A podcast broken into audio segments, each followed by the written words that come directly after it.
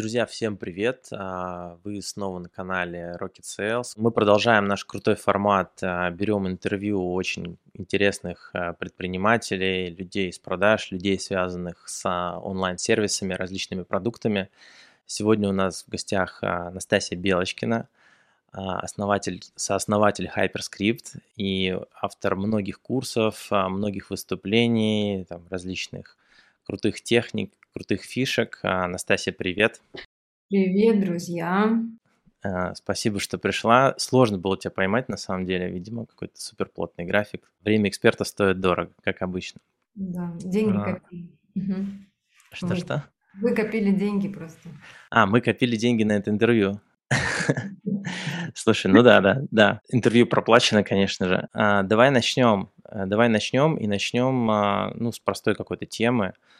А, ты крутой эксперт в скриптах. Можешь немножко рассказать, э, как ты вообще к этому пришла? Такая предыстория. Ну, вообще, по образованию я учитель физкультуры. Я родилась в Беларуси, и в 2012 году я переехала в Москву. А первое мое место работы в Москве это был рынок на Братиславской. Я там продавала в палатке конфеты. И именно в этой палатке я поняла, что вот продажи это прям мое, я хочу заниматься продажами. Тогда я в первый раз узнала, что есть такая профессия менеджер по продажам. В моей голове сложилось вообще, что это такая элита, элита продаж, очень богатые какие-то люди, менеджер по продажам, и мне очень хотелось стать именно этим менеджером. Но а, меня никуда не брали менеджером по продажам. А, удалось устроиться в фитнес-клуб а, администратором. И вот какое-то время я работала в фитнес-клубе администратором, потом уволилась и попала в Тинькофф. Тинькофф онлайн-страхование. Я была там оператором колл-центра, мы в холодную продавали страхование от смерти. Именно в то время я первый, первый свой скрипт и написала. То есть меня через 4 месяца повысили до руководителя отдела продаж, и у меня было там условно 20 человек, которые продавали не так круто, как я.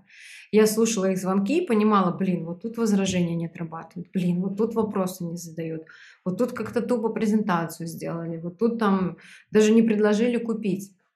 А я просто написала сценарий разговора, который был у меня в голове, то есть как я действовала, там свою отработку возражений, и потом я узнала, что это оказывается скрипт.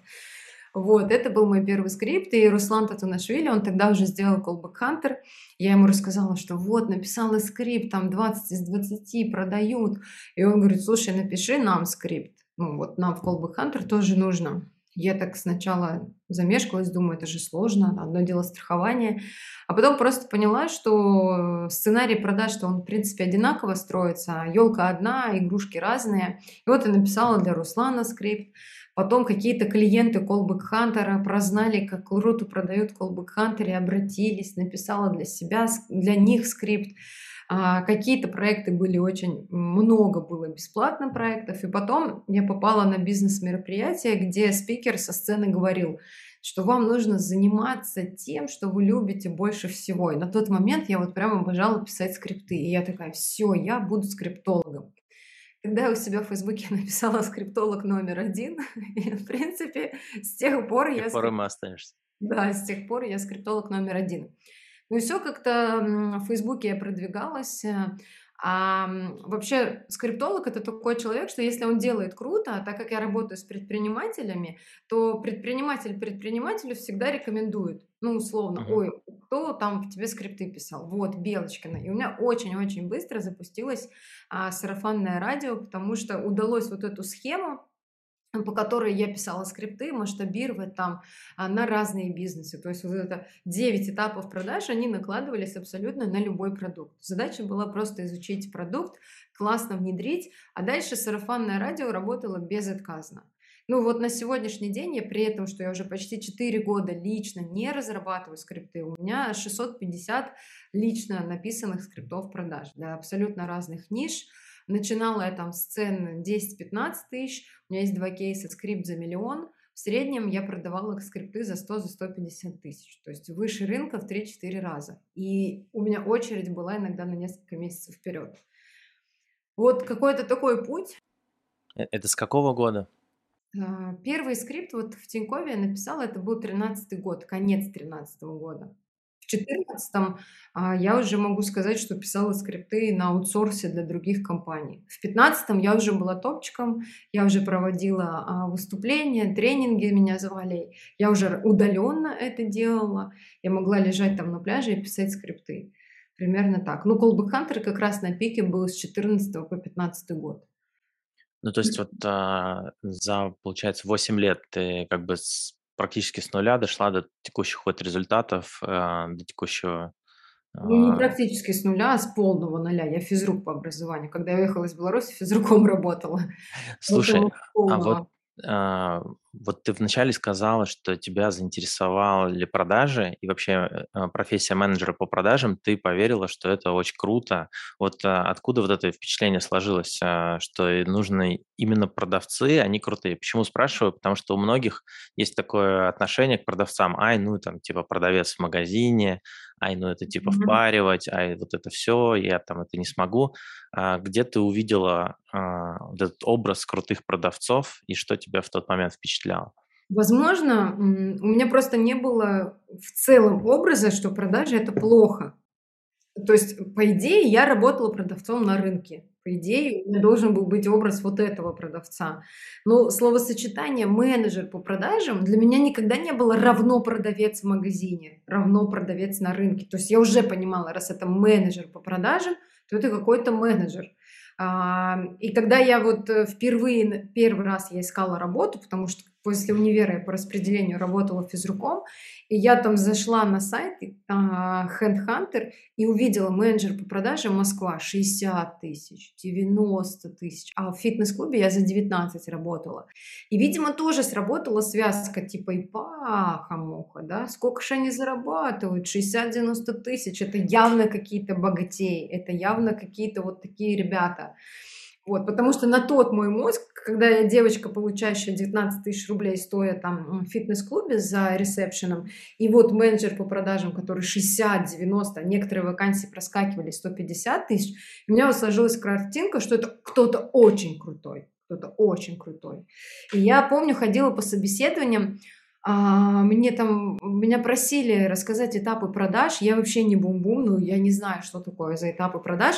Но когда они давали какие-то ролевые игры, я их успешно проходила. Ну, то есть меня в Тинькофф именно так и взяли, потому что мы пришли на большое собеседование, там была теория, что-то опрашивали, но когда давали ролевки, я помню, там надо было убедить мужа поехать э, там в отпуск в Турцию, а там что-то не на рыбалку. И как я аргументировала, как я работала с возражением, потом там было задание Типа, вы затопили э, соседа, нужно с ним договориться. И вот я там договорилась с соседами, мужу продала идею, и меня вот из-за практики взяли. То есть я эти все вещи как-то интуитивно делала, хотя в теории я была не бум-бум. Вот. Поэтому А нужна ли тут, если чуть-чуть поговорить про... Вот интересно у тебя поспрашивать все-таки про техники продаж, про которые ты тогда ничего не знал, но они как-то у тебя сами собой. Вот, а, вот эта коммуникабельность. а Чтобы пройти эти тесты, нужно, ну, как ты говоришь, не бум-бум, нужно все-таки разбираться, а, э, уметь общаться с людьми и как бы входить в положение, да, понять, что им сказать. Вот этот навык коммуникабельности, он у тебя изначально был или его можно приобрести? Он изначально был, но тут надо как бы так рассуждать, а, что продажи это все равно навык. Любой навык можно развить, абсолютно любой. Ну, каким бы ты там, с какой бы точки А ты не пришел, любой навык можно развить. Понятно, что у тебя, когда есть врожденная а, там общительность, ты в целом экстраверт, в продажах все-таки чаще экстраверты, психотип, да, но при этом интроверты, они больше, например, работают на продажах, на, на продление клиента, да, то есть с постоянными клиентами. А, поэтому, конечно, определенный психотип, определенный склад там ума, характера а, будет влиять. Но опять-таки, даже если вы считаете себя нулевым, вообще не знаете, э, кто, как, что, куда вообще развивать, обучиться можно. Но наши кейсы, когда приходили люди вообще не из продаж, или приходили люди, которые все хотят уже увольняться из продаж, у них уже там ничего не получается, и в итоге теперь обожают, кайфуют от своей работы. Вот. И даже если многим еще кажется, что нужно какое-то врожденное качество иметь, там, не знаю, решительность, твердость, там, смелость, заботливость, там, еще что-то. Любое качество, даже если это soft skill, его тоже можно развить. Я с тобой согласен, да. развить, э, можно развить, там любое, юмор можно развить, и мы этим активно как раз и занимаемся. Я когда-то сначала работал маркетологом, в продажах вообще ничего не понимал. И чтобы разобраться в продажах, я пошел работать торговым представителем. И вот там я понял, что вроде бы с друзьями я общаться умею, а с э, там, покупателями вообще нет. То есть коммуникабельность была на очень низком уровне. Я не мог с посторонними людьми вообще начать общение. Понимаешь, это твои установки, что если ты работаешь уже как с потенциальным клиентом, ты что-то втюхиваешь, ты что-то навязываешь, тебе сейчас не поверят, сейчас все догадаются, что ты хочешь продать, сейчас ты что-то предложишь, и тебе откажут. И Мгм. тут же блок, как бы все в горле, все стоит, не знаешь, что сказать, э, э, э, вот это все сыпется, и у людей сразу, я плохой продавец, я не коммуникабельный. Я имею в виду, смотри, к чему рассказываю, что тогда так было, то есть я не мог говорить, но сейчас для меня это не составляет проблемы. Я к тому, что вот навык можно развить. Коммуникабельный ты есть по априори, по рождению, с друзьями же ты общаешься, подойдешь, познакомишься. А вот в продажах ты не можешь это качество проявлять. То есть получается, оно у тебя есть, но в продажах ты его не проявляешь. И как раз ты его не проявляешь, потому что у тебя в голове какие-то затыки на эту тему. И вот э, часть нашей методики в том, что мы глубоко с этими затыками работаем. Мы просто их убираем, и люди такие, а что так можно было? Оказывается, не страшно, оказывается, это приятно, оказывается, это моя работа. Я очень люблю этот пример. К- Самый частый страх э, менеджера по продажам– это страх отказа. То есть если он сейчас что-то скажет, напомнит об оплате, вышлет счет, то клиент обязательно откажется. Или на втором месте, если я сейчас напомню об оплате, он подумает, что я ему продать хочу и откажется. То есть для этой профессии это абсолютная, а, абсолютно нормальная мысль, и чаще всего менеджер так и думает. Но когда мы перекладываем эту мысль, например, на другую профессию, ну, например, врач, он сделал там осмотр и такой, так, у Кости аппендицит. Блин, если я ему сейчас скажу, что у него аппендицит, он подумает, что я его лечить хочу. Блин, подожду, пока сам захочет. Ну, я же не могу навязывать лечение, ну. Вот. И для другой профессии это абсурд. Или шахтер такой, блин, не буду копать уголь, а то уголь подумает, что я его копать хочу, да, да? Ну, то есть бред. А вот в продажах это просто сплошь и рядом. А И ладно так? в продаже, Почему потому так? что, потому что есть э, накопленные убеждения там из 90-х, когда продавец это обязательно кто-то богатый, кто-то мерзкий, а, который как-то там мошенничеством, каким-то спекулянством заработал это деньги или это какой-то бизнесмен, потому что продажи это всегда предпринимательство, и продажи вышли из предпринимательства. Вот появились там купцы, купец это же предприниматель по факту, потом он взял себе каких-то помощников, и вот из купечества зародилось в целом а, предпринимательство, из предпринимательства вышли продажи. Не бывает продаж без предпринимательства, ну только если это что-то государственное, но тем не менее там тоже зарабатываются деньги. И у людей в целом ш- вот зашоренность такая, что а, продажи это плохо, потому что это какой-то бизнес, который на мне зарабатывает, на эт- э, доит этих бедных людей, которые там за что-то платят, что продажи это всегда там забрать у кого-то деньги, э, куча еще установок на тему денег, то есть чаще всего менеджеры не продают, потому что они считают, что больших денег не заработать, в продажах не заработать, что деньги это вообще какая-то опасность. То есть если человек с мышлением деньги опасность, ну, деньги это там портят людей, то он не будет продавать хорошо. Вот э, чаще всего это с экспертами происходит, там какой-то психолог. Психолог от боженьки просто, а продать себя не может. Или там таргетолог, отучился на таргетолога, все знает, все понимает. А какой в этом смысл, если ты себя продать не можешь, потому что ты думаешь, что ты навязываешься, что это никому не нужно, и в целом у тебя блок на заработок. Ну вот, просто. Ты считаешь на уровне убеждений, что деньги это опасность или это грязь какая-то. У тебя этого вообще никогда не было? Или ты тоже это прорабатывала? Ну, прорабатывала. У меня, более того, я там с терапии только недавно вышла, последний у меня не- нейрокоучинг был а, на тему снова финансового потолка. Просто Мгм. на каждом уровне свои, э, свои проработки. Мгм. А, Где-то вот ты вычистил сначала, что деньги это хорошо, что деньги это свобода, что деньги они в целом дают возможности, а не то, что деньги это плохо, что а, у меня был большой затык, что мне было стыдно перед родителями, что я больше них зарабатываю. Я там это убирала потом, И это потом тебе не позволяло больше зарабатывать? Да, да-да-да. То есть мне было мои родители там зарабатывают, мама 150 долларов, папа 150 долларов, а я тогда условно 2000 долларов зарабатывала. И вот этот стыд не давал мне дальше просто. Мне вот просто стыдно. Я в этом-то не могу признаться, что я 2000 зарабатываю. А как я могу больше зарабатывать? Ну, и таких сценариев очень много. Вот у нас э, на курсе мы там, ну, в месяц у нас 200-300 человек отучиваются, и мы каждый раз, у них есть задания на эти ограничивающие убеждения, у нас уже там список 100-500 э, вариантов а, вот этих э, затыков на деньги, мы их все в один список собираем, и каждый раз этот список больше, больше, больше, и люди смотрят, и, конечно, это шок-контент. Вот раз в эту тему пошли, отлично, давай тогда сюда копнем. Вот можешь какой-то топ-5 назвать а, вот этих ограничивающих убеждений? Потому что когда я там, а, вникал в твои курсы, и мы тоже нашей командой его проходим сейчас, твой курс, и одна из, наверное, ключевых причины, то, что мне больше всего понравилось, то, что у тебя в курсе есть вот этот блок с проработкой ограничивающих убеждений. Я подумал, круто, потому что а, у многих сотрудников, а, ну, есть какие-то вот а, затыки, и снять их очень сложно. Вот можешь рассказать какие-то, например, топ-5, и, может быть, как они снимаются сразу, если можно. Там, типа, такое вот снимается так, а такое так.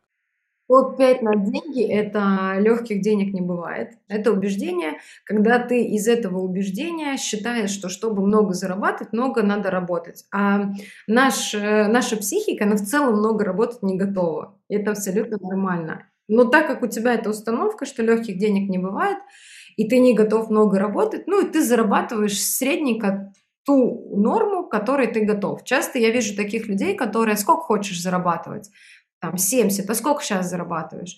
35. Я говорю, ну, значит, ты не хочешь 70. Нет, я хочу 70, я хочу 70, вот мне не хватает, у меня вот тут ипотека. Я говорю, блин, не хочешь. Просто если бы ты готов был к этой сумме, если бы ты действительно ее хотел, если бы у тебя все в порядке было, там, с мышлением на тему денег, ты бы их уже зарабатывал. Потом частая установка – это не были богатыми и не будем. Это вот из детства, из Советского Союза, вот все в нашем возрасте стопудово это слышали, э, что нам родители навязывают, что богатство в целом это что-то неприятное. Часто очень встречаю, а, что если разбогатеют, меня отвернутся друзья. То есть люди побоятся, боятся именно потерять свое окружение. Потому что логично, если ты начинаешь мыслить шире, если ты начинаешь зарабатывать больше, то как правило, там окружение меняется, меняется в лучшую сторону, но мы-то этого не знаем на старте, поэтому нам кажется, что мы своих друзей потеряем, а потом самое интересное, что мы и рады тому, что таких друзей потеряли. Вот. А потом, что целом большой заработок – это вот большое какое-то напряжение. Не именно, что чем больше ты хочешь зарабатывать, тем больше тебе придется работать. А в целом никто не хочет больше вот там, ну, до изнемождения.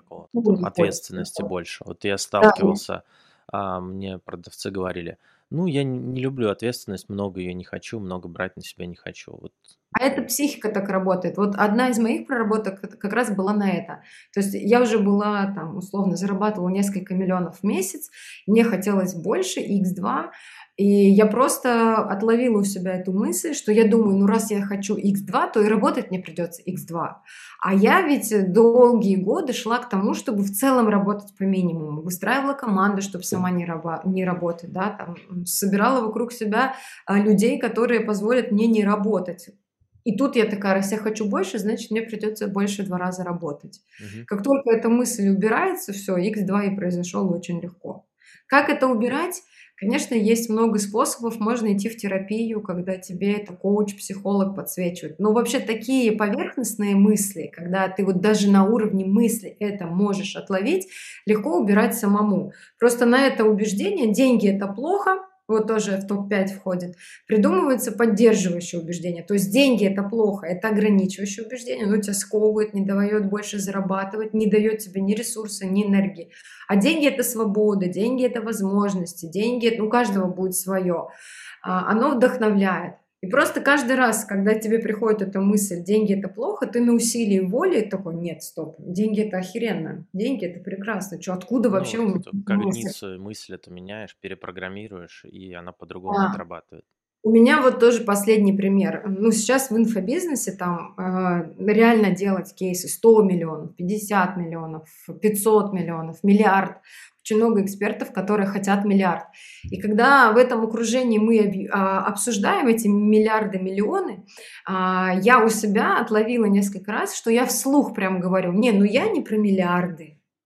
Ну, как бы, не всем нужны миллиарды, я вот так говорю.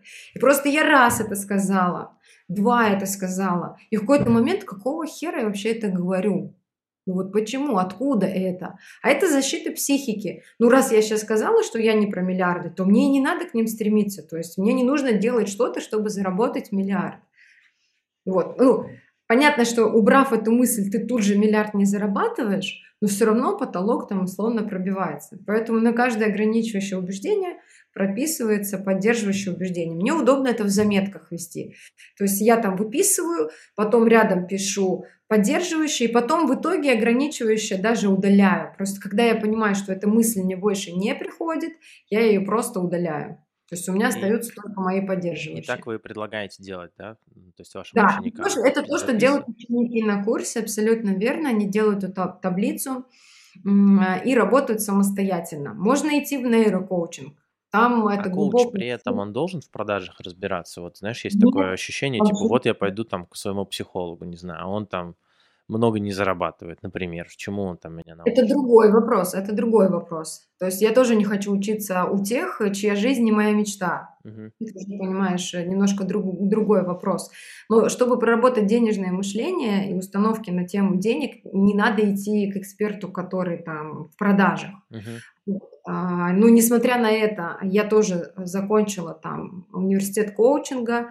Сейчас осенью поступаю тоже на психолога, потому что я знаю, как именно эти инструменты помогают в продажах. Просто техник, просто этапов продаж уже давно недостаточно. Ты можешь себя накачать просто скриптами, у тебя скрипты с каждой поры твоей будет лезть, но ты не будешь их применять, если ты думаешь, что продажи — это навязывание. Угу что продажи это плохо. Или там зубрежка, если... скрипты это зубри, нужно много да. общаться, вот это все. Если кто-то работает по скриптам, это робот какой-то. Угу. Потому что в целом, когда мы работаем с мышлением на тему продаж, мы в трех плоскостях разбираем. Это убеждение на тему денег, то, что стопорит всех предпринимателей, всех продавцов, потому что я говорила, продажи предпринимательства связаны, всех фрилансеров. Ну, даже по зарплате можно вырасти, если проработать убеждение. Потому что, например, как у меня было в Тинькофф, а, мне Руслан говорит, слушай, ты так классно продаешь, иди повышение себе попроси, оклад будет выше, сможешь больше зарабатывать. Первая мысль, да кто я вообще такая? Я 4 месяца работаю в Тинькофф, кто меня вообще возьмет? Да это же стыдно прийти к руководителю просить повышение. Повышение обязательно должны дать. Вот такая примерно у меня была установка. Руслан меня жестко прокоучил в тот день объяснил мне, что это не связано. Он просто разорвал эти связи, что пойми, то, что ты придешь, попросишь повышения, никак не повлияет на а, восприятие тебя как продавца, потому что у тебя там самые крутые результаты. И я в тот же день пошла к руководителю, говорю, что вот хочу повышение, потому что мне уже тесно просто оператором работать. И через два дня я его получила. И у меня зарплата с 33 скаканула на 50, например. Несмотря на то, что это огромная система, то есть даже там можно договориться. Абсолютно. Абсолютно. Ну, там другие косяки были. Оказывается, в это время там конкурс шел на руководителя, а я мимо конкурса зашла. И как бы ко мне очень так настороженно все относились, то, что меня назначил руководитель. Но если бы я не пришла, не попросила, ну, как бы ни сном, ни духом, непонятно, когда бы это случилось. Слушай, ну, бывает наоборот ситуация, когда ты как руководитель, тебе некого выбрать себе там а, в замы, и условно никто не подходит, и ты там, ну, как бы есть другая проблема, что люди не хотят расти многие, а, то есть одни не хотят расти, а другие думают, наверное, меня никто не ждет, никто не ждет, и, соответственно, такая история. Слушай, я сейчас, сейчас читаю книжку «Терапия настроения», по-моему. Там вот про когниции, про убеждения, про, ну, там, в принципе, про депрессию, как с ней справляться. Но очень много там вот то, что ты говоришь, что поймать нужно вот этот контекст, перефразировать его, поменять и вот выправить. То есть в продажах это сто процентов работает. Это на любую сферу. Вот в целом, какую бы сферу человек не пошел развиваться, там даже в отношениях, там просто будут убирать установки на отношения. Типа все мужики козлы, мужик должен, баба там что-то должна. И вам просто первое, что всегда делают, это выравнивают вот эти установки, которые... При этом одна и та же установка может одному помогать, второму вредить, например. А поэтому терапевт, если уже работает, он смотрит, что является для тебя вредоносной программой. То есть у нас это записано, что нет. Есть очень глубокие, очень глубокие. Сам вообще ни в жизни не достанешь. А у меня там девочки на курсе, благодаря курсу вскрывали, но опять это, она отучилась э, год назад на скриптолога, но она не могла ни одного скрипта продать. Потом она, условно, скриптолог 80 тысяч стоит, она ни одного скрипта не продала. Потом она купила мой марафон за 3 тысячи. Скрыла у себя установку, что если я буду больше мужа зарабатывать, у меня с ним отношения испортятся. Поговорила с мужем, он сказал, ты чего, мы семья, у нас маленькие дети, я буду только рада, если ты будешь больше зарабатывать. И в этот же день она продала скрипт за 70 тысяч. А до, а до этого год просто не могла продавать вот из-за этой установки. Слушай, а вот а, из всего, что ты говоришь, кажется, что вот только это вообще исправь, вот на, как бы вот на твоем курсе, да, допустим, такой блок. А, но есть же еще все остальное, то есть, ну, вы остальному-то тоже учите? Или, ну, какое, какая пропорция, да, то есть, типа, поработали с мышлением, там, 30%, поработали еще с чем-то? А у нас так, что примерно 30% это как раз работа с мышлением и психология продаж. 30%. Потому, да, угу. потому что на психологии продаж уже завязано, конечно, то, что относится к продажам. Что туда там, мотивы к покупке. То есть в целом все завязано на мотивах. Есть рациональные мотивы покупки, есть эмоциональные. Мы там по косточкам разбираем. Есть там принципы продаж, принцип контрастности, принцип уступки. Это то, что еще Челдини описал там лет 40 назад. Это все работает триггеры для продаж. А, у меня есть урок манипуляции в продажах, но именно не как менеджеру манипулировать, потому что я в целом только за экологичные продажи, я не даю ни одного инструмента именно манипулирования, а в контексте, когда клиент тобой как продавцом манипулирует. Потому что такое на самом деле даже чаще, когда клиент, особенно в нашей нише, когда сложные услуги, когда можно прожимать по ценам, очень часто клиенты манипулируют, и вот у нас есть урок, как противодействовать этим манипуляциям ну, себе на пользу. Вот. Потом у нас основной модуль, это, наверное, базовые стратегии продаж, это 50% курса, когда ты изучаешь, э, как построены продажи по этапам. Uh-huh. И каждый урок это а, правила этапа, ошибки этапа, примеры а, в разных-разных нишах применения, конспекты и задание обязательно на проработку этого этапа. Угу. И следующий модуль это ну, уже... Ну, короче, второй этап это вот навыки продаж. Все, да, все ну, я их называю базовые стратегии продаж, угу. потому что навык э, это э, не только знание, скажем так. Угу. Потому что одно дело знать, и совершенно другое делать. То есть вот э, любое знание можно достать бесплатно, где угодно. Но не каждый курс, не каждый эксперт а, может а, подтолкнуть тебя делать. Поэтому мы больше про делание, у нас так уроки выстроены, и задания так выстроены, и наставники так работают. А потом у нас есть, эм, скажем так, э, переход на новый уровень, это там раскрепощение для продаж, а 11 навыков продавца – это когда мы конкретно софт-скиллы разбираем, там уверенность, юмор и объясняем, как их прокачать можно. А, актерское мастерство, ораторское мастерство для продаж, потому что это тоже важно. А, процентов 15 курса занимает продажи в переписке. Угу. Это, это относится, да, относится это, конечно, к базовым стратегиям продаж, то есть строится также по этапам, но там есть такой крупненький блок уроков про то, как именно в переписке это все использовать. А у нас там а, спикер по выгоранию выступает, когда менеджеры выгорают. Ну, то есть комплексно. Мышление просто оно идет всегда в начале, потому что если ты не проработаешь мышление, ты не сможешь на практике отрабатывать все остальное. Ты, ты просто какой-то фундамент, да, то есть твои убеждения, да. твое мышление, а потом на него уже нанизываются все хардскиллы. Потому что новые действия можно сделать только изменив мышление. Соответственно, мы меняем мышление, даем новые действия, вот новые знания для новых действий. Ты поменял мышление, соответственно, ты делаешь эти новые действия. Uh-huh. Дальше закрепление на практике и всякие э, лайфхаки, там, выгорание, не выгорание, как таким уже фоновым идет. Но основные результаты получают с первых двух модулей.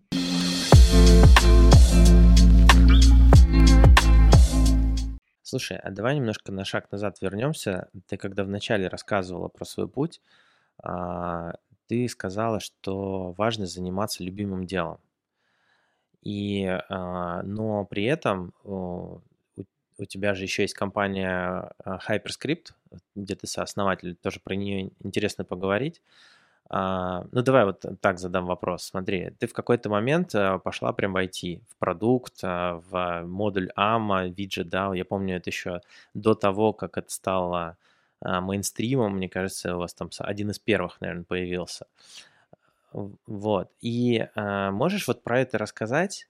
Потому что у нас, в принципе, канал про облачные решения, да, про облачные различные сервисы, технологии, и там и в продажах, и не только а, ты как-то пришла в эту тему, но потом из нее почему-то ушла все равно в курсы. То есть, видимо, это стало для тебя более интересно. Можешь вот, э, давай вернемся на шаг назад, поговорим про HyperScript, про вот этот период, как ты в него пришла и почему в итоге ушла? Ну, я была я поняла, я была скриптологом. Конечно же, я, а, написав там не один десяток скриптов, поняла, что делать их в Ворде где-то на листиках – это зашквар и полная задница. И совершенно точно было понятно, что нужно какое-то решение. Карты, mind map или какие-то Google таблицы тоже не подходили, потому что когда у тебя там приходит компания, я помню, ко мне пришел чувак, у него 50 наименований э, матрасов, 50 э, брендов, и в каждом бренде еще там по 50 наименований. И моя задача была написать скрипт, чтобы еще описание каждого матраса было. И я просто не понимала, как это уместить в листе Word. Руслан на тот момент уже сделал Callback Hunter. Я уже видела, как создаются айтишные продукты, как они на коленке практически делаются, как с тобой там сидит дизайнер, сидит программист, сидит там какой-то э, верстальщик, ты ему объясняешь, мне надо вот это, вот это, вот это, и они там переводят на какой-то свой программистский э, язык, и в итоге про происходит такая конфетка типа Callback Хантера. Для меня это уже не было волшебством, я знала, что это абсолютно возможно. Руслан мне подогнал как раз своего дизайнера, своего там программиста, мы сделали первый созвон, и я им объяснила, что я вот хочу, нажимаешь на кнопочку, тебе ответ выпадает, нажимаешь на следующую кнопочку, тебе ответ выпадает, и при этом, чтобы еще было удобно создавать, чтобы все вот так вот, ну вот, короче, я помню, еще у меня такая картинка была супер стрёмная, где я типа нарисовала, что я имею в виду. Они меня поняли, мы начали делать этот продукт, мы там созванивались э, в скайпе по несколько раз в неделю, а мы его сделали. Я его уже начала даже немножко в соцсетях показывать. И в какой-то момент а, ребята пропадают. Вот просто пропали, не отвечают. А меня тогда взяли на работу на 250 тысяч оклад, и я такая, Бамбалейла, 250 тысяч. И куда-то туда, короче, нырнула. Я что-то, ну, может, программирую там что-то. Вот как-то даже не, не, не забеспокоилась. И вот я там три месяца в этом проекте, потом он закрывается, потому что кризис случился в 2014 году. И я такая начинаю там ребят опять искать. Они такие, а мы уже выкатили продукт уже ИПшку там или ООшку открыли, а домены все на их именах были. В общем, они выкатили этот софт по скриптам, не упомянув меня вообще нигде. Обалдеть. Вообще никак. А там история была в том, что я же без оплаты вошла. Они говорят, мы сделаем, но будем как бы вместе компанию строить. Вот. И они как бы сделали, но меня из этого списка вычеркнули. Угу. А, я подохренела, они такие, ты можешь к нам зайти, построить отдел продаж, продать на миллион, и мы тебе долю дадим. Ну, я, конечно же, показала им вот это и сказала, со мной так не прокатит. Ну, и что-то прям забылось. Было грустно, было обидно. А, и потом я познакомилась с Максимом Немченко. Нас вообще там свели знакомые, вот ему там нужен типа скрипт. Я с ним встречалась как с клиентом. И Максим мне объясняет, что вот хочу софт по скриптам, мы его начали делать, но что-то зашли в затык. Ну, то есть не понимаем, куда двинуться, как это должно выглядеть. Нам нужен какой-то скриптолог, который нам объяснит вот со стороны скриптолога. А я говорю, знаешь, я уже это проходила, типа, нет, я таких консультаций не даю, хочешь, бери меня в долю, и будем э, тогда вместе делать продукт. Это он тоже так, смело, да, четко. Да, он такой, типа, подприсел, Но вечером мне позвонил и сказал, я согласен. И мы на следующий день поехали, в, уже открыли компанию в налоговую. И вот так родился Hyperscript. Ну, то есть он уже был, он уже был, этот проект. Я в него как бы зашла. Был у них, ты имеешь И был в твоей голове как бы другая часть его которую ты примерно... По сути, то, что я делала там, uh-huh. потому что Макс сделал изначально не так. Uh-huh. Ну, не так, как мы там, например, сделали. Uh-huh. И я такая, ну, теперь мы тоже делаем так. И мы, по сути, тот, я его не буду называть, он, наверное, есть еще. Они а, два года назад хотели, чтобы мы их поглотили, купили их базу и как бы слились с этим вторым проектом. Но мы типа, нет, спасибо, зачем нам ваши там а, базы. Вот, и мы просто сделали круче, все уже по уму, и сейчас у нас там и магазин скриптов, и я бы так не сказала, что мы его забросили, не то чтобы я оттуда ушла, а, у нас там 200 тысяч пользователей. Ну, пользователи... Тысяч? А, ну, да, пользователи, не клиентов, а пользователей. Да. Угу. Клиентов надо актуализировать. Максим тут тоже в Грузию переехал или в Армению. Надо угу. последние данные свериться. У нас там крупники сидят, Росгострах, Ростелеком, то есть очень крупные есть компании. И мы его развиваем, там последние доработки были просто масштабные. У нас там отдельно аккаунты для менеджера, отдельно там для партнерский магазин. А, можно скрипт купить на любую нишу. У нас там целый магазин скриптов, можно там за 2-5 тысяч купить готовый скрипт от э, наших там партнеров. Э, ну, там все есть.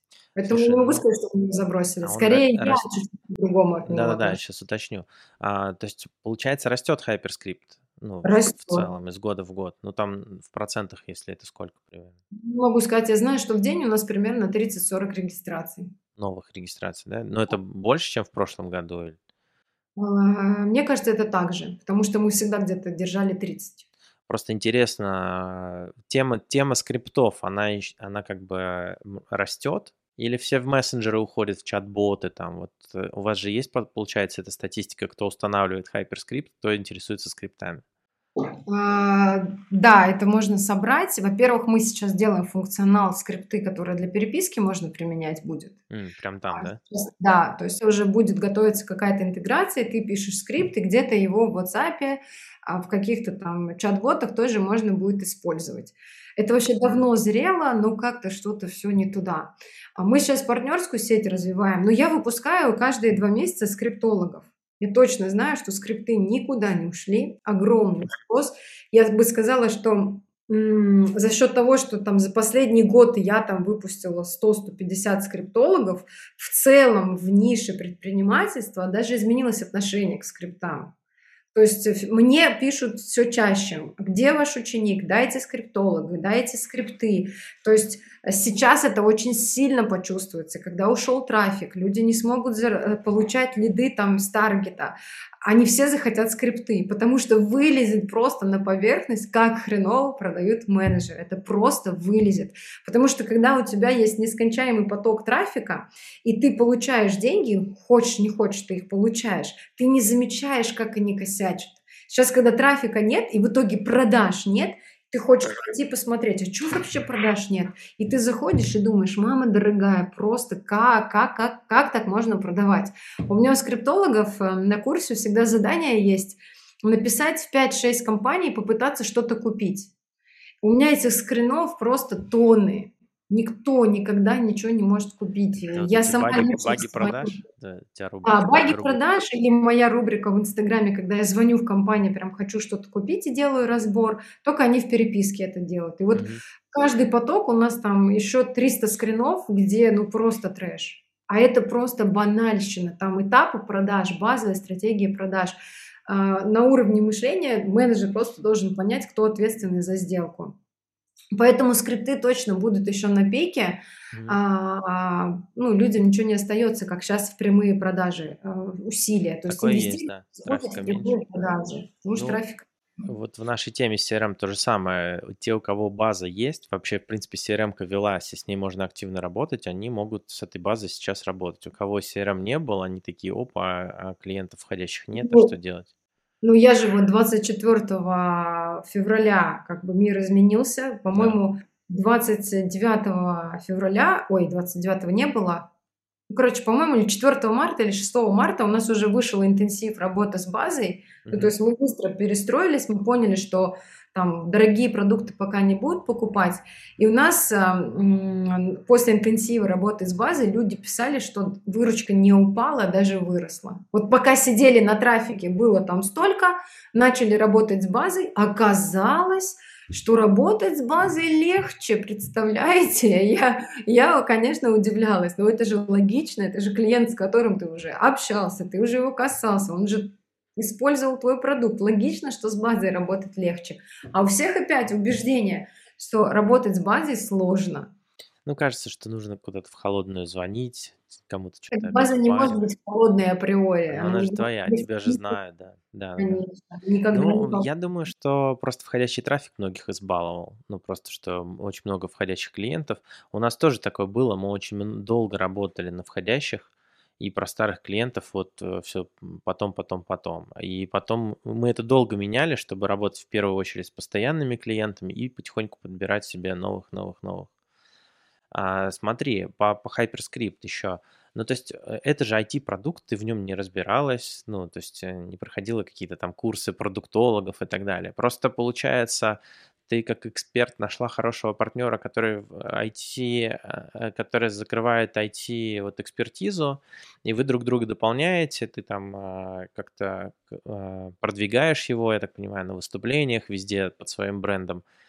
И, то есть вот кто вот это дальше рисовал, там вот здесь, а, вот сюда кнопочку добавьте, вот это этим ты сейчас не занимаешься, так понимаю? Сейчас этим не занимаюсь, там уже есть продуктологи свои, которые mm-hmm. тоже какие-то тренды изучают, понимают, что вот кнопочку уже сюда. Плюс у нас есть э, же обратная связь от наших клиентов который у нас там специальный файл, где там люди пишут, вот было бы удобно, если бы там вот эта кнопка была вот там, или вот удобно было бы, если сразу можно было там проброс туда. Uh-huh. И просто этот файл, он как бы там выстраивается приоритет, что вот это первый приоритет, вот это самое частое упоминание, ну, там, да.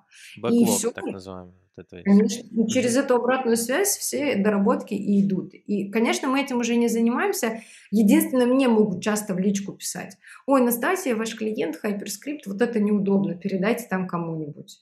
Ты вот. просто в чатик э, форвард. А, у нас есть возьмите. чат, я туда все скидываю. Понятно, что есть команда, она больше, и все это э, делается. Просто такого уже погружения мне ну, не надо.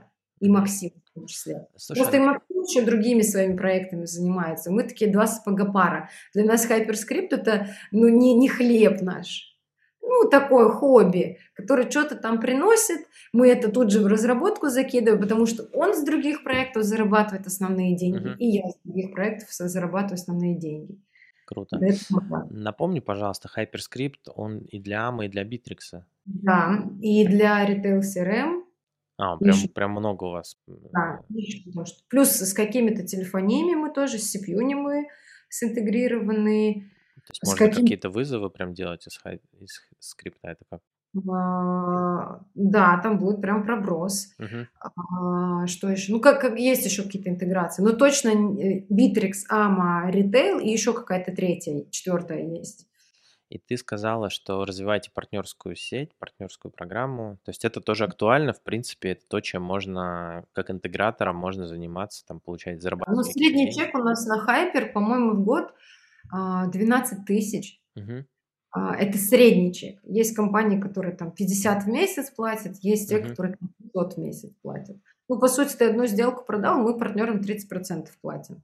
А, ну, пожи- пожизненно, ну, то есть постоянно или от него идут постоянно туда, конечно. А, то есть это тоже хорошая тема для, для партнерки. Ну, у меня скриптологи, которых я выпускаю, они, например, продают там скрипт за 70 тысяч, угу. Хайперс, Хайпер еще там пару тысяч ему пойдет. Плюс они могут свой скрипт разместить на в магазине Хайпер. Угу. И с него там, вот я недавно девочке с Украины согласовывала выплату там а, на карту она размещает свои скрипты на платформе Hyper, и мы за три месяца ей перевели 47 тысяч.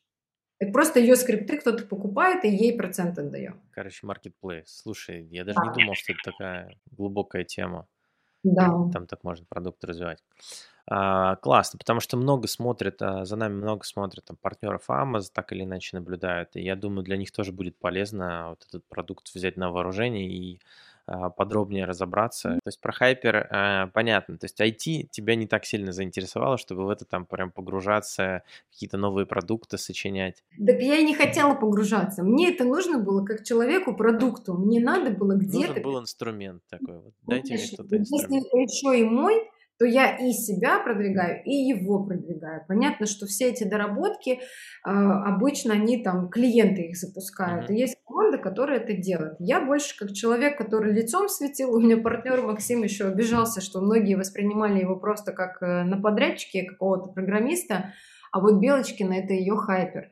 Но я шутила и говорю, просто я красивая, Максим, это не очень. Но у нас там условно главный Максим, я только лицом торгую. Я так всегда говорю.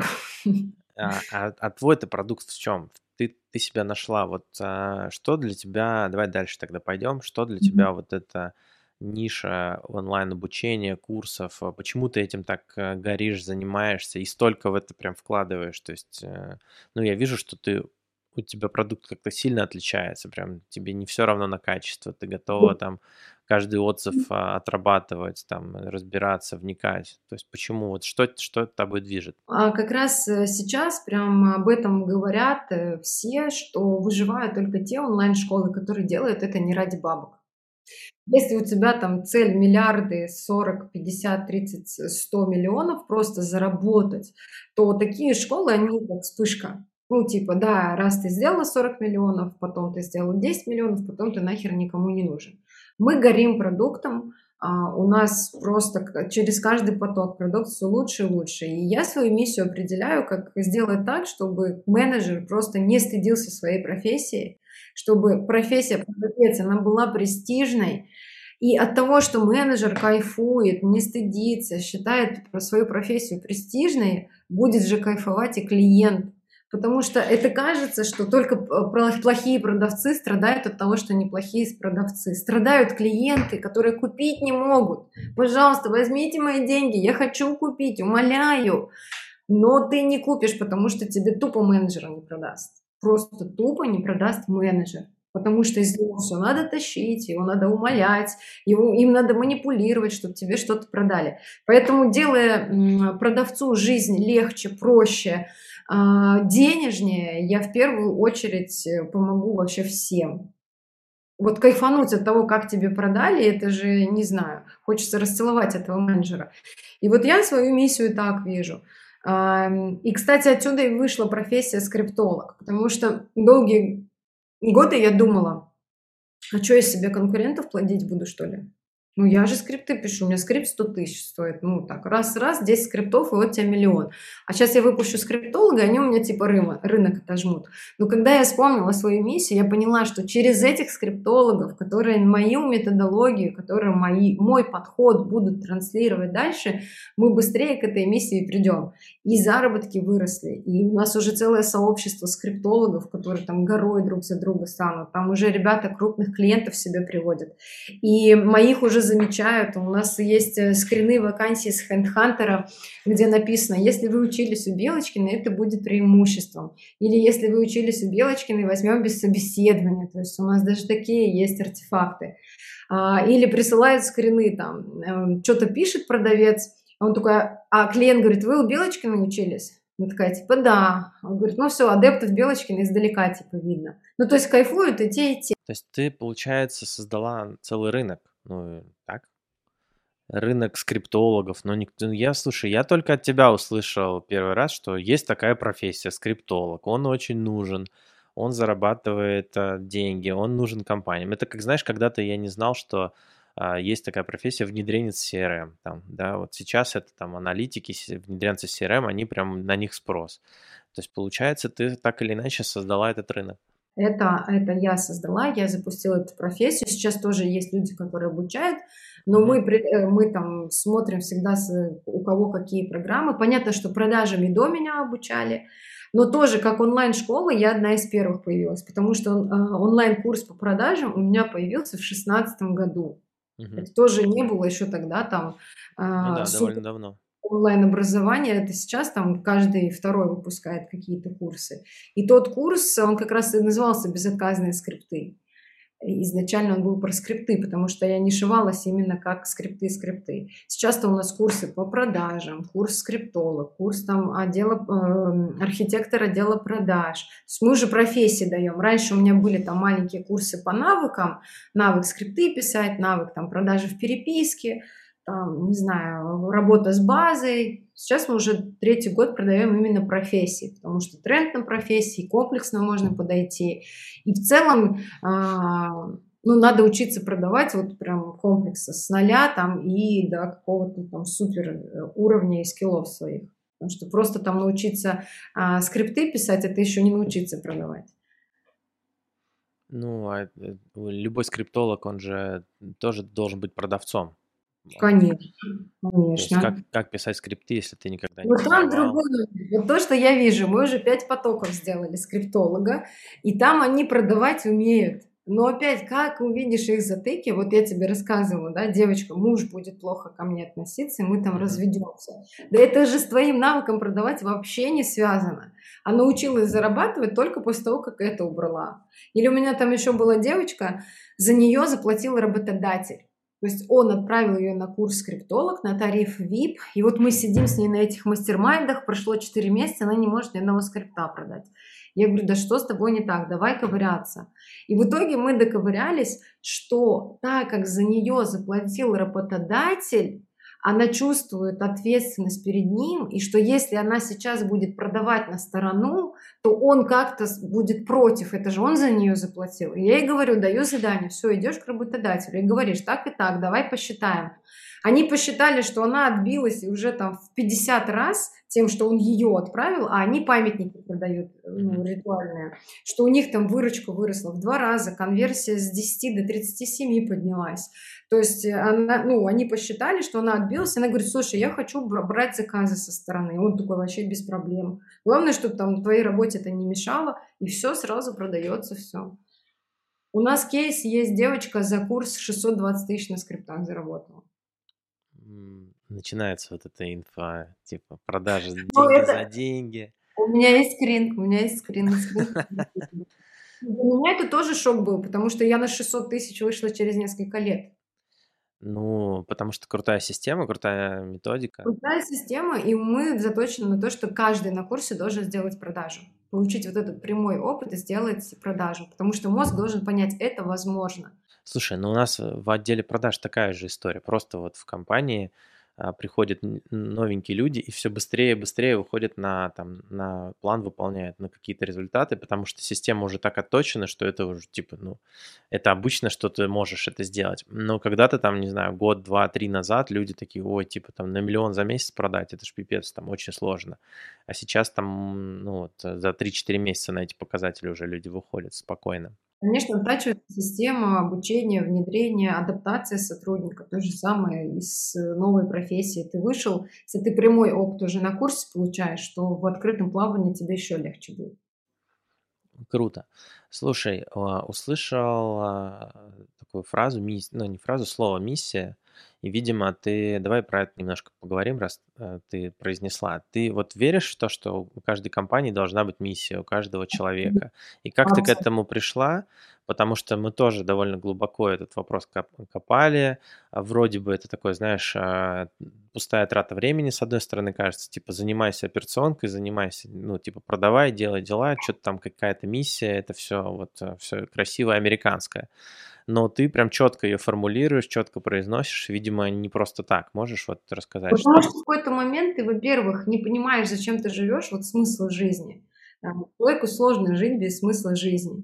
И это для меня в первую очередь было что да, деньги, да, это все прикольно, но хочется какого-то смысла жизни, хочется увековечиться как-то в истории, как бы ты там духовно не развивался, и все это твое эго, как бы, да, у меня, скорее всего, из этого пришло. Потом тоже были какие-то книги, когда я уже строила команду и компанию, потому что я-то начинала в одного, то есть я много лет просто была одна, и у меня была помощница. А с онлайн-школой так не прокатит, там нужна команда. И когда я уже строила команду, я уже четко понимала, что без миссии никак. То есть каждый э, человек в компании должен понимать, какая твоя миссия. Из этой миссии у нас у каждого там, человека в команде есть условно э, его задача, то есть его конечный продукт, что он должен производить. И под этот продукт уже регламенты прописаны. Но при этом все это завязано на миссии. Потому что люди тоже должны видеть, куда иду я, а, как я вижу себе развитие там, своей компании, своих курсов, куда мы вообще идем. Если они это видят, им интересно работать. Если непонятно что, то это текучка, это непонятные люди в компании. И самое интересное, что на миссию и приходят нужные люди. Просто если ее нету, не придут нужные люди. Я с тобой прям на сто процентов согласен, потому что, ну, на самом деле ты один из немногих людей, кто вот в этом тоже так разбирается. У нас даже в компании есть такая пирамидка, в самом верху стоит миссия, потом уже цели компании, потом уже там какие-то проекты, задачи и так далее, все, что мы это делаем. А, и мы на это очень много времени потратили сформулировать. Вот сколько у тебя заняло, чтобы прям там, это знаю, было часов, не, месяцев, это или где-то ты на отдыхе, такая, вот моя миссия в этом. Как, как ее найти? Вот, если Знаешь, это не так, что сяду-ка, напишу-ка. Про миссию давно все поняли, она у меня давно на сайте прописана, в каждой презентации у меня есть слайд с моей миссией. А дальше просто были какие-то курсы по персоналу, по оргструктуре, а, когда ты понимаешь, что у маркетинга должна быть там конечный продукт ценный, под конечный продукт там подгоняется его там планы, KPI, как ты ему будешь деньги платить, и так по каждому отделу. И, условно, это вот прошла курс, вот это надо внедрить, там, сходила на какое-то выступление, вот это надо внедрить. Потому что у меня с этим проблем нет. У большинства же людей послушать послушали, ага, да, классная информация, да, а применить ничего не применили. Я обычно, если что-то там для себя ценное нахожу, мы сразу применяем. Поэтому это скорее такой длительный процесс. Сначала миссия появилась, потом у меня вообще маркетинга не было, у меня была помощница и продавцы, и руководитель. Потом мы выросли из этого состояния, потом появился методолог, проект, маркетолог, ассистент, там, руководитель директ, этих, директор наставников, РО. Потом у нас уже два отдела продаж. У нас сейчас есть э, аутсорсинг онлайн-школ, то есть мы на аутсорс берем а, продажи онлайн-школ крупных. Просто колл-центр, который будет продавать э, курсы чужие, не наши. На этом тоже зарабатываем. И когда уже команда разрастается, ну без этого просто никуда. Угу. Скорее вот так было, а не сесть за раз там написать за сколько-то часов. Слушай, давай тогда еще немного про команду. А, сколько, ты говорил, что около 30 людей у тебя, по-моему, плюс-минус? У меня 24 человека, но если еще всех наставников посчитать, то будет человек 40. Угу. Но наставники – это не мой штат, это люди, которые, ну, условно, добровольно, это мои скриптологи, мы же даем профессию скриптолог плюс тренер по продажам. И для них быть наставником на моем курсе – это стажировка. Они понимают, что они так быстро вырастут, по, постажировавшись на учениках, именно как тренер по продажам. Но ими тоже надо управлять, у них есть директор. Некоторым мы платим, потому что у нас есть корпоративные тарифы, где просят наставника. Ну, то есть, чтобы был человек на нашей стороне, который будет делать созвоны, который будет там доводить их до какого-то внятного результата и состояния. И мы отдельно продаем наставника, и тогда я наставнику плачу прям деньги. Поэтому совокупно нас, наверное, человек 40, а вот который у меня прям в штате, нас 24. У меня есть чат, Белочкина команда, угу. 24 человека. И э, как ты, ну, то есть пришла постепенно? Сколько вам? Постепенно у нас все удаленщики, все абсолютно удаленщики. А сначала это была я и два продавца, Потом я думала, что я буду руководить сама продажами. Через какое-то время я поняла, что нет, мне нужен роб. Потом был только роб и там продавец. И мой ассистент. Потому mm-hmm. что ассистент у меня там закрывала все вопросы маркетинга, там выступления. Слушай, ассистент у тебя до сих пор есть? Ну, есть, но другой уже. Та девочка ну, такая выросла. Роль, роль просто такая. Та де... да. Расскажи, та, та выросла? девочка выросла, она сейчас с партнерами в Хайпере занимается. Mm. То есть мы на Хайпер перекинули, потому что ей тесновато в роли ассистента стало, мы на время расстались, потом мы взяли ее в команду. Потом я уже взяла проекта. Project менеджер это такой узкий специалист конкретно под онлайн-школой. Mm-hmm. По сути, он там и маркетолог, и, и всем этим трафиком и занимается. Mm-hmm. Есть методолог. Это методолог, который курсами именно занимается. Там уроки, нарезка, сценарии, там эм, тайминги, конспекты. Она там из этих уроков статьи расшивает. То есть она смотрит какой-то урок, расшивает ее на статью. Статью опубликует на сайт, опубликует в Телеграм, Инстаграм. Ну, то есть она такой контент, э, контент-мейкер и методолог одновременно. Uh-huh. Плюс она у нас там дизайнер, все сайты делает под руководством вот Руслана а, и всякие такие штуки. Ассистентка есть, но она сейчас уже занимается узко только моими какими-то делами. А, и вот отдельный руководитель кураторов им обязательно нужен. И второй отдел продаж с руководителем, там 8 человек. По команде понятно. Слушай, давай раскоснулись еще вот интересно про твой какой-то график, рабочий день. Ты же много в проект, если не секрет. Ну, э, то есть хватает времени или не хватает? Посмотреть со стороны я ни хрена не делаю, просто. Ну, это я все, все вот собственники, предприниматели. Мне кажется, что я тоже ни хрена не делаю, но, но никто не, этому не шла, может и не представить, как без меня будет.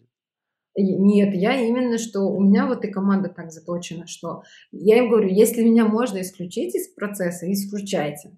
Вот если прям никак нельзя, окей, тогда приходите. И в целом мой рабочий день это вот а, я просыпаюсь там с сыном в 7.30, и я там ничего не делаю, если у меня стоит какой-то созвон, я рилсы записываю, там, Это сторисы же тоже очень, ну, много энергии. Я не отношусь к этому как к работе. Я это так люблю, мне это так нравится, для меня это такое творчество, э, и поэтому для меня это не работа, это какое-то развлечение, которое мне еще деньги приносит. А, Мне нравится весь этот контент создавать. Но при этом, если есть у меня, ну там, спад какой-то, ну не хочу, я не буду это делать. То есть именно поэтому это и легко. Потому что ты не как к работе этому относишься, ну это работа, каждый день эти сторисы, посты пилить, Телеграм закинь, ВКонтакт закинь, тогда это плохо. А когда я такая, так, настроения нету, вот вчера у меня не было настроения, у меня ничего не было в сторис. В целом охваты не падают, ничего не падает, все все равно нормально. Сейчас вот я челлендж для себя взяла, два рилса в день публиковать, потому что мы с рилсов конкретно собираем регистрации на бесплатные всякие мероприятия наши. Вот, потом я что, что-то поделала, сходила на тренировку, с сыном позанималась, там, не знаю. Вот я А ты календарь у делала. тебя прям строгий или так все гибко? Ты же смотри, ты много выступаешь, ты много где участвуешь, ты в записи курсов. Мы пытались с тобой назначить там интервью, ты говоришь, так, у меня две недели запись курса, извините. Там в четверг я на таком мероприятии, в пятницу вот на таком. Вот у меня есть время там 14 июня. Я от выступлений кайфую. Да, Ну, я То есть для меня это выступить на форуме, это сходить, пообщаться с людьми, а, выступить, и еще я через это как-то деньги получу. Мгм. Поэтому я не могу сказать, что у меня загружено. У меня, условно, мой график, да, там каждый день что-то стоит, но это что-то одно. Моя команда знает, что нет, больше одного выступления мы не ставим в день. в День. Мгм. То есть у меня может быть как бы каждый день, но это одно выступление, один какой-то эфир, один урок на курсе, а, что-то одно. Все остальное Одна это задача в день какая-то важная с твоим участием, Да. там час-два, там сколько Очень нужно. редко это будет какие-то две задачи, там Мгм. какие-то два созвона, если совсем уже накладка. И у меня то команда спрашивает, Настасья, вы сможете вот так, вы сможете два эфира в день провести? Я говорю, ну да, смогу, давайте час перерыва ставить. И тогда делаем. И так в основном одна какая-то крупная задача, да. Круто. Слушай, давай двигаться потихоньку к концу. Наверное, такой наверное, последний вопрос я задам основной. Это про Инстаграм. Как он сейчас? То есть, во-первых, как ты его создавала, развивала? Быстро, медленно? То есть, верила в это или нет? И, во-вторых, а, как сейчас обстановка? Что изменилось? Я видел, что все равно падает аудитория. Ну, я вообще редко Инстаграмом пользовался и там даже заходил, но сейчас еще меньше. Вот какая ситуация? Так, ну начинала я с Фейсбука. А, Хотя у меня, понятно, аккаунты были там и там, но когда я начала писать скрипты, я тогда еще не модно было быть экспертом в Инстаграме. Но в Фейсбуке ты прекрасно знаешь, что там за целевая аудитория, там как раз бизнесмены, собственники, руководители. Поэтому на тот момент, вот в 13-14 году в Инстаграме еду постили условно, и там экскортницы какие-то в Дубае были. Экспертов там не было, поэтому я пошла на Фейсбук. Как я в Фейсбуке росла? Я каждое утро просыпалась и за чашкой кофе открывала какого-то известного бизнесмена, заходила в его друзья и добавляла 100 друзей к себе. Из 100 30 на меня подписывались. Просто делаю это каждый день. У меня была такая воронка. Если я добавлю 100 друзей, 30 на меня подпишется. Я так набрала там 5000, э, может, за несколько-то месяцев. Остальные потом уходили в подписки. Потом я всегда публиковала посты с тренингами. Вот я скрипт для этих написала, вот я пост для этих написала. Я очень активно была в Фейсбуке. И у меня очень много постов, э, комментариев собирали. И большинство клиентов тогда ко мне из Фейсбука приходили. Компании, хайпила немножко. Была у нас какая-то телефония, я не помню, как она называлась. А, я ее как э, э, интегратор часто тоже использовал. И там менеджер, короче, мне не продал. И еще в конце что-то сказала, сами вы дура, что-то такое. А, и я там делаю супер пост, что вот, как это так, там пересказываю. А, говорю там, тегните мне кто-нибудь собственников этой телефонии. Там срач какой-то собираем, приходит этот собственник, начинает со мной общаться, да, прослушивает звонок, да, там видит неадекват они мне потом присылают цветы э, с фразой типа, что дайте нам еще один шанс, что мы там этого Валеру уволим. Ну и это все так было смешно. Я помню, оттуда мне очень много заказов пришло. Потому что я сделала разбор их продажи. Почему они не продали, почему это все плохо выглядело. И я стала чаще такие разборы делать. Ну, люди До сих пор, по-моему, так и делают. Ну, Да, что-то есть такое. Это, а, это мой любимый формат, делать Мгм. разборы. Вот, потом Инстаграм уже а, ну, как бы стал развиваться, и там начали появляться эксперты. И я выступила в Олимпийском, а нет, когда я в Олимпийском выступила, я предложила на мой ВКонтакте подписываться. И после Олимпийского на мой контакт подписалось 10 тысяч человек. Вот. И я какое-то время вела контакт, а потом вот Инстаграм я начала в 2016 году только вести. Я тогда в Дубае была, и у меня было тогда 17 тысяч подписчиков. И потом Уже 16 сходу прям, ну, просто откуда-то залетело. сходу, вот э, кого-то я из ВКонтакте перегнала. А, у меня там было, когда с Русланом там вместе были, мы там расставались с Русланом, там какие-то тоже прилипали. Было пару тысяч. Потом Когда я расставались, побольше прибежало, так что-то там ну, расстается. типа, а, Ну, там, понятно, переливала аудиторию. Вот у меня было 17 тысяч подписчиков. Ну, и помню, какой-то масс-фолловинг тоже использовали. Тогда вначале все этим пользовались. Вот, а потом я стала выступать, и каждый раз э, на сцене я говорила, подпишитесь за подарок. Слушай, у нас еще есть а, небольшой блиц в конце, но перед этим хочу задать тебе последний вопрос. Э, Вот в рамках этого интервью, может быть, я что-то у тебя не спросил, ты так сильно хотела рассказать, там что-то добавить, что-то, может быть, а, чем-то поделиться там с нашей аудиторией, может быть, с твоей.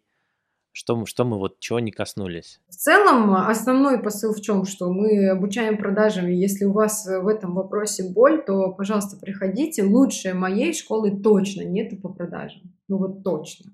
По крайней мере, даже когда мы эти курсы создавали, ну, кроме твоей, конечно. Мои? Кроме М- мои. твоих курсов. А, Кроме кроме твоих. моих курсов? То есть, когда мы этот курс создавали, мы анализировали все, что есть на рынке, и смотрели, чтобы мы везде по каждому пункту были лучшими. Ну окей, давай тогда блиц небольшой. Я тут просто Да. накидал. Быстро просто отвечай. Мгм. звонки или мессенджеры? Мессенджеры. Сейчас мессенджеры. А, скрипты или чат-боты? Скрипты. Скрипты? То есть э, Конечно. Прикалываешь, чат-боты чат-бот? не смогут? Никогда. Прямую продажу бот не сможет сделать. Квалифицировать, там, передать куда-то, там, что-то ему выдать, э, выявить потребности, да, прямую продажу не сделает. Окей. А, Excel или CRM? CRM, ты что? Что за вопросы?